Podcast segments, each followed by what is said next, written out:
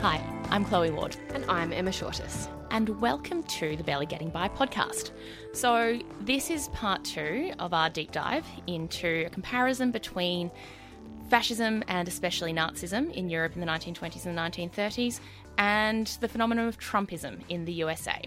So, our last episode, part one of this series, ended with Emma positing, you know, a kind of a wonderful historical counterfactual where Al Gore was permitted to win the 2000 the 2000 US election. Um, America embarked on a radical and far reaching scheme to combat climate change. That's right. And we weren't facing the decline of democracy and the decline of democratic institutions. Imagine what a world. What a world. So I'm going to pick that up and fast forward to 2016. So this is picking up on the point Emma made about how there is a common fallacy in commentators thinking that American institutions are uniquely strong and are set up to preserve and to promote democracy. So in 2016, when Trump first came to power, we heard a lot, there was a lot of reassurance coming from pundits and especially in the mainstream liberal media who said that American institutions, so I think we're talking about we're talking about Congress, we're talking about the Senate, we're talking about the Supreme Court, they were uniquely strong and they were actual and they would protect us from the worst that Donald Trump planned. But what we're seeing is that they're they're actually very weak. I think that is absolutely true, and, and Trump is is manipulating that in a masterful way, even if it's not kind of a, a, grand strategy on his part. The most obvious way being is that he's appointed Supreme Court judges, which of course he is he is um, he has the power to do and has used that power, and it actually explains a lot of his support amongst a kind of evangelical base, where he's stacking the Supreme Court with conservatives, and it and it it certainly seems possible to me that should there be a contested election in 2020, which again is very likely given what we've just said about the history of the American electoral system and and the way that elections work, if another election goes to is legally contested and it goes to the Supreme Court, there's no doubt in my mind that the Supreme Court rules in his favour because he's placing these conservative judges in there partly for that reason. So there's that, but uh, you know, I think cert- certainly some legal scholars would make the argument that that's the institutions working. You know, that's the Supreme Court doing its job, being being the arbiter, and of course, it's it's not perfect. It's a political body, and it's doing its job and ensuring the stability of the American political system. Right, which is the argument that people made at the time in 2000. It's the reason Al Gore decided to kind of step away and not contest in order to ensure the stability of the system. Trump's not going to do that. Yeah. Right? you know, Trump's not gonna Trump's not gonna just kind of gracefully go, Oh well, okay, you know, I'll leave office. And I think so much of the coverage is is framed in this kind of if Trump wins 2020 or if he loses 2020. And and for my mind, Trump is already setting up this narrative about the weakness of American democracy and how easy it is to steal elections in order to lay the groundwork for not leaving whether he loses or not. Yeah, and I think I think what he's also done really effectively is set up a whole bunch of conspiracy theories that he's going to be able to put into service should he if he is to lose that that election in 2020 that will keep his base behind him. Is that right? Absolutely, I think so. I think Trump's been really effective at, at, deploying conspiracy theories. It's the reason he came to political prominence was peddling a conspiracy theory about Obama not being eligible to be president because he wasn't born in the United States, which of course is also deeply racist. But Trump is absolutely immersed in these conspiracy theories and has used them in order to maintain or get to and maintain his power. Yeah. And this is one of those places where I think we can see a really clear and undeniable comparison with the rise of Nazism in Germany. And so in after the end of the First World War, there was a conspiracy theory that spread throughout the throughout the right in Germany about how that the end of the war came about, and that's it's known as the as the stab in the back myth. So basically, it went that Germany didn't actually lose the war; it's the victory in the war was basically traded away by the Republicans who then assumed power in the Weimar democracy that okay. yeah that that came about after the, after the end of the war. This rumor had incredible power and it was something that was used like openly and it was one of the it became one of the sort of founding myths of the of the Nazi Party and its claims on the state was that which that the true Germany had been betrayed by Republicans, therefore the therefore the Weimar Republic was illegitimate. So we saw in the 1920s and the early 1930s the promulgation of a of a conspiracy theory to incredible political effect as both a, a tool of delegitimizing the democratic mm. state and also as a way of, of legitimizing this far right, you know, these far right insurgents. Wow, that that is amazing, and I think you know we can see very clear par- parallels with the use of history by the alt right in the United States today, and and you know the United States versions of the culture and history wars uh, in their own experience of war, which is one that I think maybe not many people in Australia would be aware, but about that there's this kind of cultural war, history war going on about the Civil War in the United States, and the the fact that the con, the Confederate army, so the, the secessionists from the United States, who were essentially fighting a war in order to maintain the institution of, of slavery, that there's this kind of history war going on that suggests no, no, it wasn't about slavery, it was about states' rights. And actually, the Confederates, the Southerners, were the true patriots and and that argument has been prosecuted really really effectively.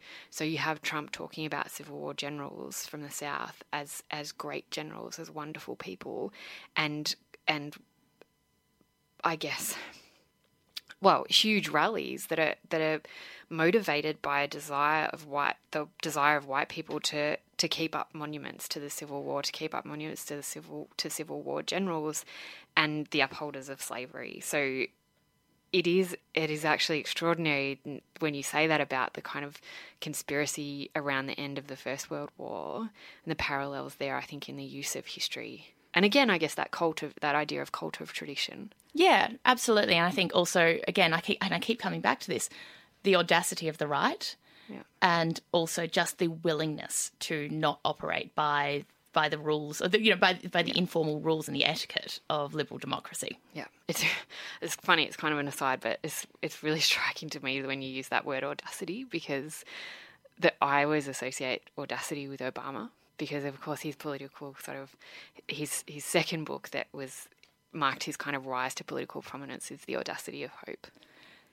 Right. So so we've gone from the audacity of hope and I don't know, I mean maybe hope that wasn't realized. Yeah. Yeah, by the Obama presidency and now that audacity is finding a different home in politics. Yeah, it it sure is. Speaking of audacious, and this might be a little bit flippant, Trump's pretty audacious in the way he presents himself, isn't he? Oh my gosh, yeah, he is. He one of the things that we we talk we talk about is the kind of symbolism that that is used behind this kind of um, I guess, new fascism and, and the rise of the alt right. And Trump has been really effective at, at that kind of mark, marketing of those that symbolism. The obvious thing being the you know the red "Make America Great Again" hats and that kind of thing. But it's also the way that he presents himself, and it, it is that kind of Obama backlash. So one of Trump's big things is about draining the swamp, that he's the kind of knight in shining armor who'll come in and clean everything up. And people have bought into this in amazing ways. So I don't know if you've seen I, I can't remember his name, and I actually probably don't even want to spread it, so it's fine. But there, Trump has this kind I think of like. We might have to. Yeah, I think we have to give credits. Don't we? Probably do. I don't. I actually have no idea who this guy's name is. Sorry. We'll put it, we'll put it on the in the show notes. that's a that's a better idea. We'll so, relegate it to the show notes at the very bottom of the list. but he's this kind of um self self appointed portrait in resident portraitist in residence for Trump. So he's he he does these paintings of, of Trump. Like one of them is Trump like cradling the American flag. But my favorite is the is the drain the swamp painting. Okay, okay, paint me a picture. Paint me a word picture. so, so this painting, right, is Trump in Washington, which is rendered as a as a swamp, like so, kind of murky and grey and green and foggy and dark. So this is extremely literal. Yes, yeah, it is. It is a very literal interpretation of DC as an actual swamp, and Trump is in a boat with important members of his administration around him. So he's he's standing up with his foot on the prow. Is that what you call it? I am not a boating person, but he's got his like foot kind of you know in a very, I'm not a boat person. I'm not rich enough to be a boat person. no, I wish we were rich enough. Uh, no, I don't like boats. Anyway, so he's standing with his foot kind of on the prow and he's holding up a lantern right to to to see a way through the through the swamp. And his kind of foot soldiers like John Bolton who's his national security advisor is holding a shotgun like cocked and ready. And he's surrounded by by these kind of uh, minions I guess. Uh, but he's the he's standing up and he's and he's always extremely tall and and extremely kind of lean and muscly and his hair's luscious and and Trump loves these paintings. Like, I don't know, I'm not sure about the swamp one, but he's definitely got another one that this guy did with um, Trump sitting around with all everybody's favorite presidents having a drink. Um, Trump's having a Diet Coke, of course, because he's a he's a teetotaler. But this imagery is amazing, and people really buy into it as Trump. Uh, Trump is this kind of, I guess, hyper masculine savior figure. Okay. It's Right. intense. Yeah, it sounds it sounds horrific. I guess okay, so I think if we're going to compare that to what we saw under fascism, then one thing I would say and is that and I have to be really careful about how I put this, but so the the great, you know, the most compelling works of art that were produced under fascism. So I'm talking about things like Leni Riefenstahl's films mm-hmm. were technically extremely proficient, and they are comp- they were and are compelling. So there was a degree of skill associated with them that I don't think quite tallies with what you're describing, which is That was a very diplomatic way yeah, of putting pretty that. pretty amateurish. Um, but also, if you're talking about the positioning of the of the fascist leader as this sort of extremely, I guess, masculine figurehead, then absolutely, I would say that that aligns with something that we do associate with fascism, which is this intense machismo. So it is definitely a very male dominated, a very male oriented, traditionalist ideology. So I can see the parallel there, but I'm not sure that this, yeah, I'm not sure that this guy would quite cut the, cut the mustard. Um, but I mean, I think we, you know, we, as hilarious it is, as it is, and I'm the first to say it's hilarious, we kind of dismiss it as our peril because it, at our peril, because it certainly has traction. But I think, I think there's also a lot in this kind of hyper masculinist ideal because a lot of, like, I think it's really, um, you know, people might might have noticed there's often a lot of confusion around how, in particular, the evangel- evangelical voting base can support Trump because this base has a huge amount of electoral power, which is why Republicans chase this base.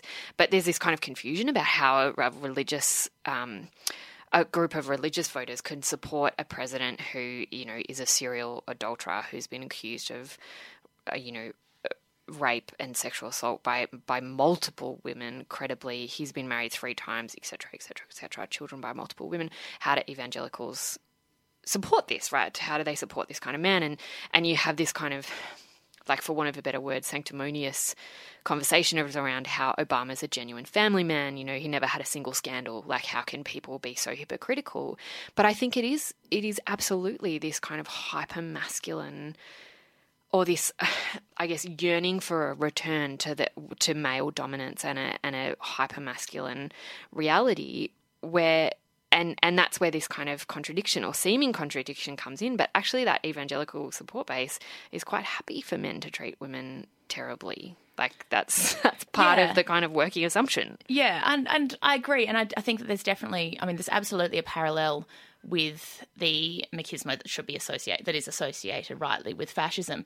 But again, I don't know that the comparison really stands up because, quite frankly, I think liberal democracy, like, I mean, fascism doesn't own the patriarchy. No, I mean, and if you go back to the really credible accusations of rape against the sitting president of the of the United States of America, we still see the liberal media treating those in an incredibly circumspect and quite cowardly way. absolutely. So I don't know. I don't know that we can we can pin the sexism Yeah. of Trumpism and the sexism of of Trump's followers to this, you know, yes, neo-fascist ideology. I think it is it is something that is society wide. I I think you're absolutely right. Unfortunately, I think where maybe we might be able to make a better comparison is if we look at the way that Trumpism and the alt right, that how the, the machismo on the alt right has manifested itself in violence, because that is a very it's it's fascist movements do it glorify violence. So they see, you know, they see the world as as, an endless struggle. They live, they live and die by war. Like they they live in a state of permanent struggle. There's you know there's a reason why Hitler's Hitler's book was called Mein Kampf, which means my struggle. And I think this is something we've absolutely seen brought to life in the what seems like the never-ending occurrence of mass shootings in the US, which are more and more being perpetrated by men who closely identify with the right and with Trump.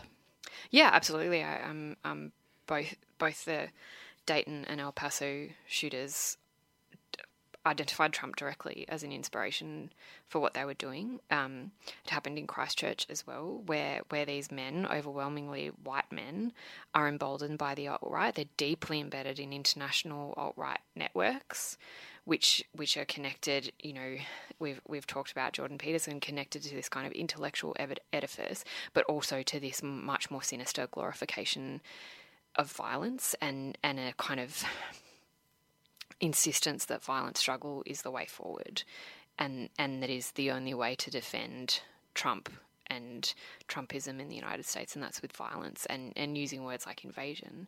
And I think to go back to our earlier conversation, you know, basically 100% of the time, these men have also perpetrated violence against women, against their partners, and against their family members. And maybe that's where the comparison lies. Yeah, and I think it also, you can go, you, I think we can probably also go a bit further with that if we talk about the way that the internet facilitates the development of these alt right movements.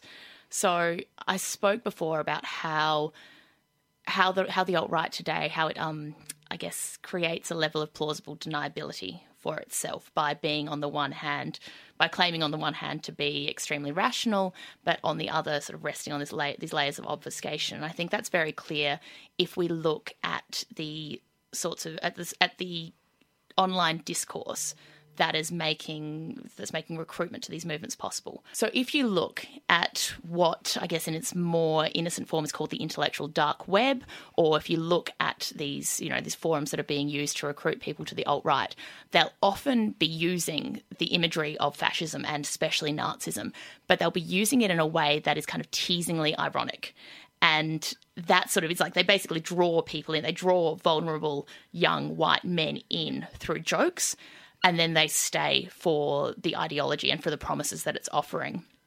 So, one, what we see is people using the, they, they use the language and they use the motifs of fascism to draw people in, um, but they also use them in such a way that they can say, "Hey, it was just a joke." Yeah, absolutely. Which we see Trump do all the time. Hey, like he said, you know, in in one of his more extraordinary moments where he was talking about the trade war with China, and he um, looks up to, at the sky and holds his arms open and says, "I am the chosen one." And and people are kind of going, "Oh my goodness, like this is escalating quite quickly." And then he turns around and says, "Oh no, no, like obviously I was being sarcastic. Obviously that was a joke." But from what I understand in this in his kind of alt right following, it's there's this kind of sense of it being an in joke that you know Trump says he's joking about these things, but we all know that he he really he really means it, and and I guess that you know the the rusted on base is supportive of that idea. Yeah, and I think that, and there are absolutely and there are moments when the, when it becomes apparent what it really means, and I'm and I'm talking about things like the Dayton and El Paso shootings yep. and the Christchurch shooting, where they I guess these layers of obfuscation and irony fall away, and you see that actually they are deadly serious. Yep. And I mean, um, they are literally deadly serious. And I think it's the reason I'm really glad that we ha- we've had this discussion today is because I think it is important for us as critics and as people who you know who want to prevent the horrors of the past being repeated. It's important that we look at what people are actually doing yep. and not necessarily at what they're saying. And I think that that's where there have been a lot of mistakes if, from in these in these comparisons between Trumpism and Nazism and fascism, in that they've looked too they've looked too closely at the record of what people are saying, of what the right is saying, and not looking at what they're doing. And I think from what we've discussed, it looks more and more like, if not in its words and in its deeds, what we're seeing in America is definitely an emergent fascism. Would you agree with that?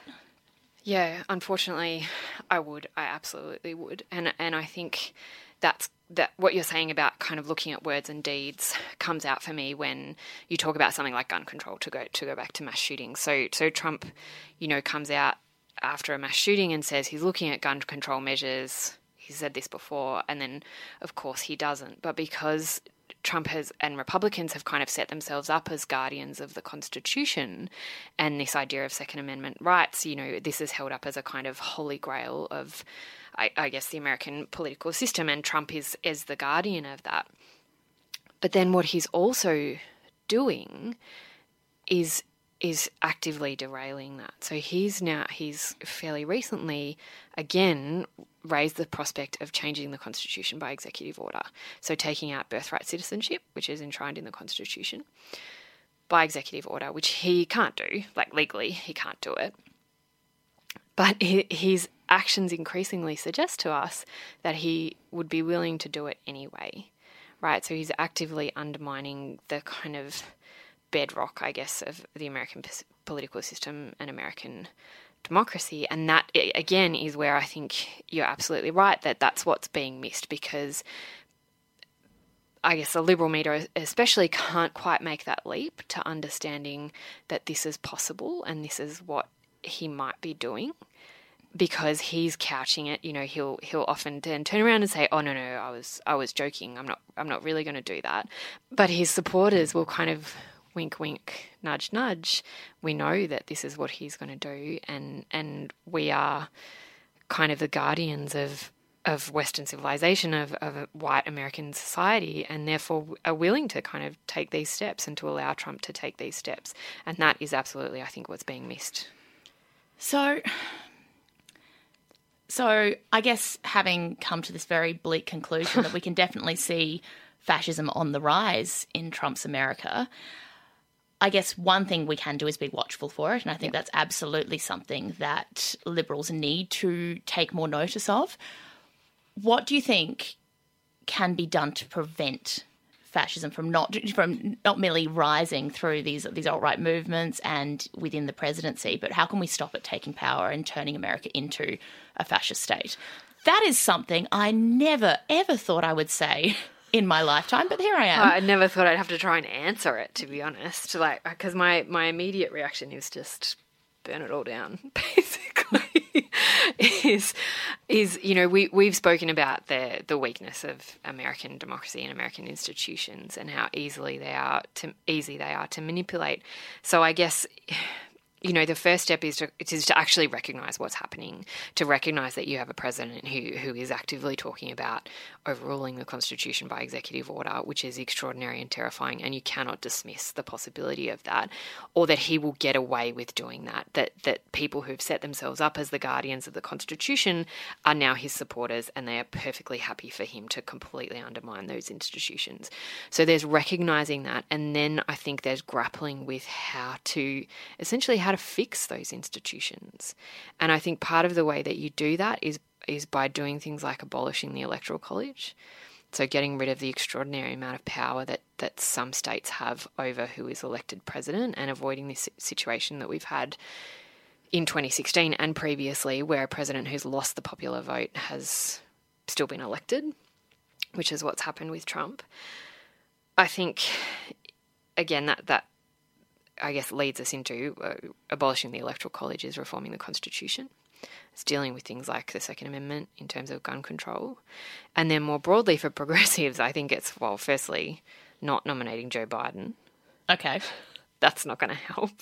Right, I'll, I'll, I'll, go. I'll go tell the American, the Democratic Party. yeah, don't that's nominate right. Biden. Don't do that. Yeah, okay. Who, um, but who should they nominate? Well, I mean, that's a good question, and my I, w- I would say that it it needs to be a progressive who who recognizes the genuine threats to American democracy, and I think probably that's Elizabeth Warren for mine. You know, and I, I even a few months ago I wouldn't have said I wouldn't have said that, but I think that you know she has been willing to to basically call it what it is, to call Trump a white supremacist, which of course lots of people have been doing since then, but Democrats haven't been doing. And they are, because of people like Elizabeth Warren, I think increasingly willing to do it. So it's it's reforming the Democratic Party with those kind of progressive voices with young Democrats and not focusing on winning back these mythical Trump supporters. Because I think one of the lessons we can absolutely take is from history is that once people are lost to the far right, it's very hard to win them back. Yeah, absolutely. And of course, Elizabeth Warren was one of the first the first figures in the Democratic Party to come out in favour of impeachment. And impeachment proceedings are now underway. Does this possibility does that change things for Trump? Does that change your perspective on the rise of this proto-fascism that we're seeing in the US? Oh, uh, look, it's a really good question, and I think I'd I'd probably hedge and say I'm not quite sure yet because impeachment. I mean, we, we've talked about this in a previous episode. Previous episode, impeachment is is massive and it's a radical step, and I think it has been kind of framed as you know institutions reasserting themselves in terms of you know dealing with Trump and and trying to deal with his erosion of norms, and I think that that's probably partly true. You know, this is a system kind of u- using its option of last resort in in order to try and combat this kind of erosion. But whether that works or not, I think is another question because impeachment is inherently a political process, and even if Trump is impeached by the House, that doesn't actually change anything. You know, he doesn't have to he doesn't have to go anywhere. He doesn't have to leave. It may, it may well change things politically, of course, but but in terms of Trump staying in office, um, you know, he's he's still there, and of of course, the, you know, there's then I think the other side of that question, which we've talked about earlier in in this discussion broadly about fascism, is is the conversation in the mainstream media is kind of about whether Trump will be impeached and then um, removed from office by the Senate. But again, that, that conversation is kind of predicated on he either is removed from office or he isn't, and he stays. But I'm not sure it's that simple because Trump is already employing all of the techniques we've already talked about when it comes to impeachment in terms of that kind of neo fascist approach. So, you know, so much misinformation about the Bidens and these ridiculous conspiracy theories, um, which of course is a tried and true tactic.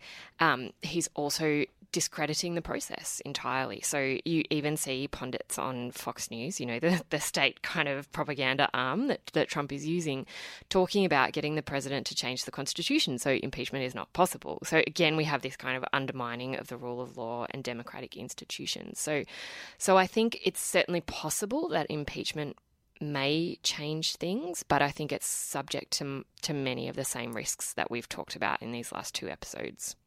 So thanks for putting up with us for two episodes as we dug deep and looked at fascism. I'm afraid we're not actually going to move very far from this topic in the next episode of the Barely Getting By podcast. However, we are, instead of talking about fascism, we're going to be talking about books and we're going to be talking about an anti fascist, one anti fascist in particular. Possibly the, one of the most famous anti fascists ever. I wrote 10,000 words of my PhD thesis about him. We're going to be talking about George Orwell. So please stick around. We're going to be looking at George Orwell's views of his present and our future. And we're also going to be talking about books and whether books whether whether books about politics reflect our times and more importantly whether they can change our times. So we hope you'll tune in to the next episode of Barely Getting By. Thanks for listening. Chloe and I would like to thank RMIT University, who have produced the Barely Getting By podcast.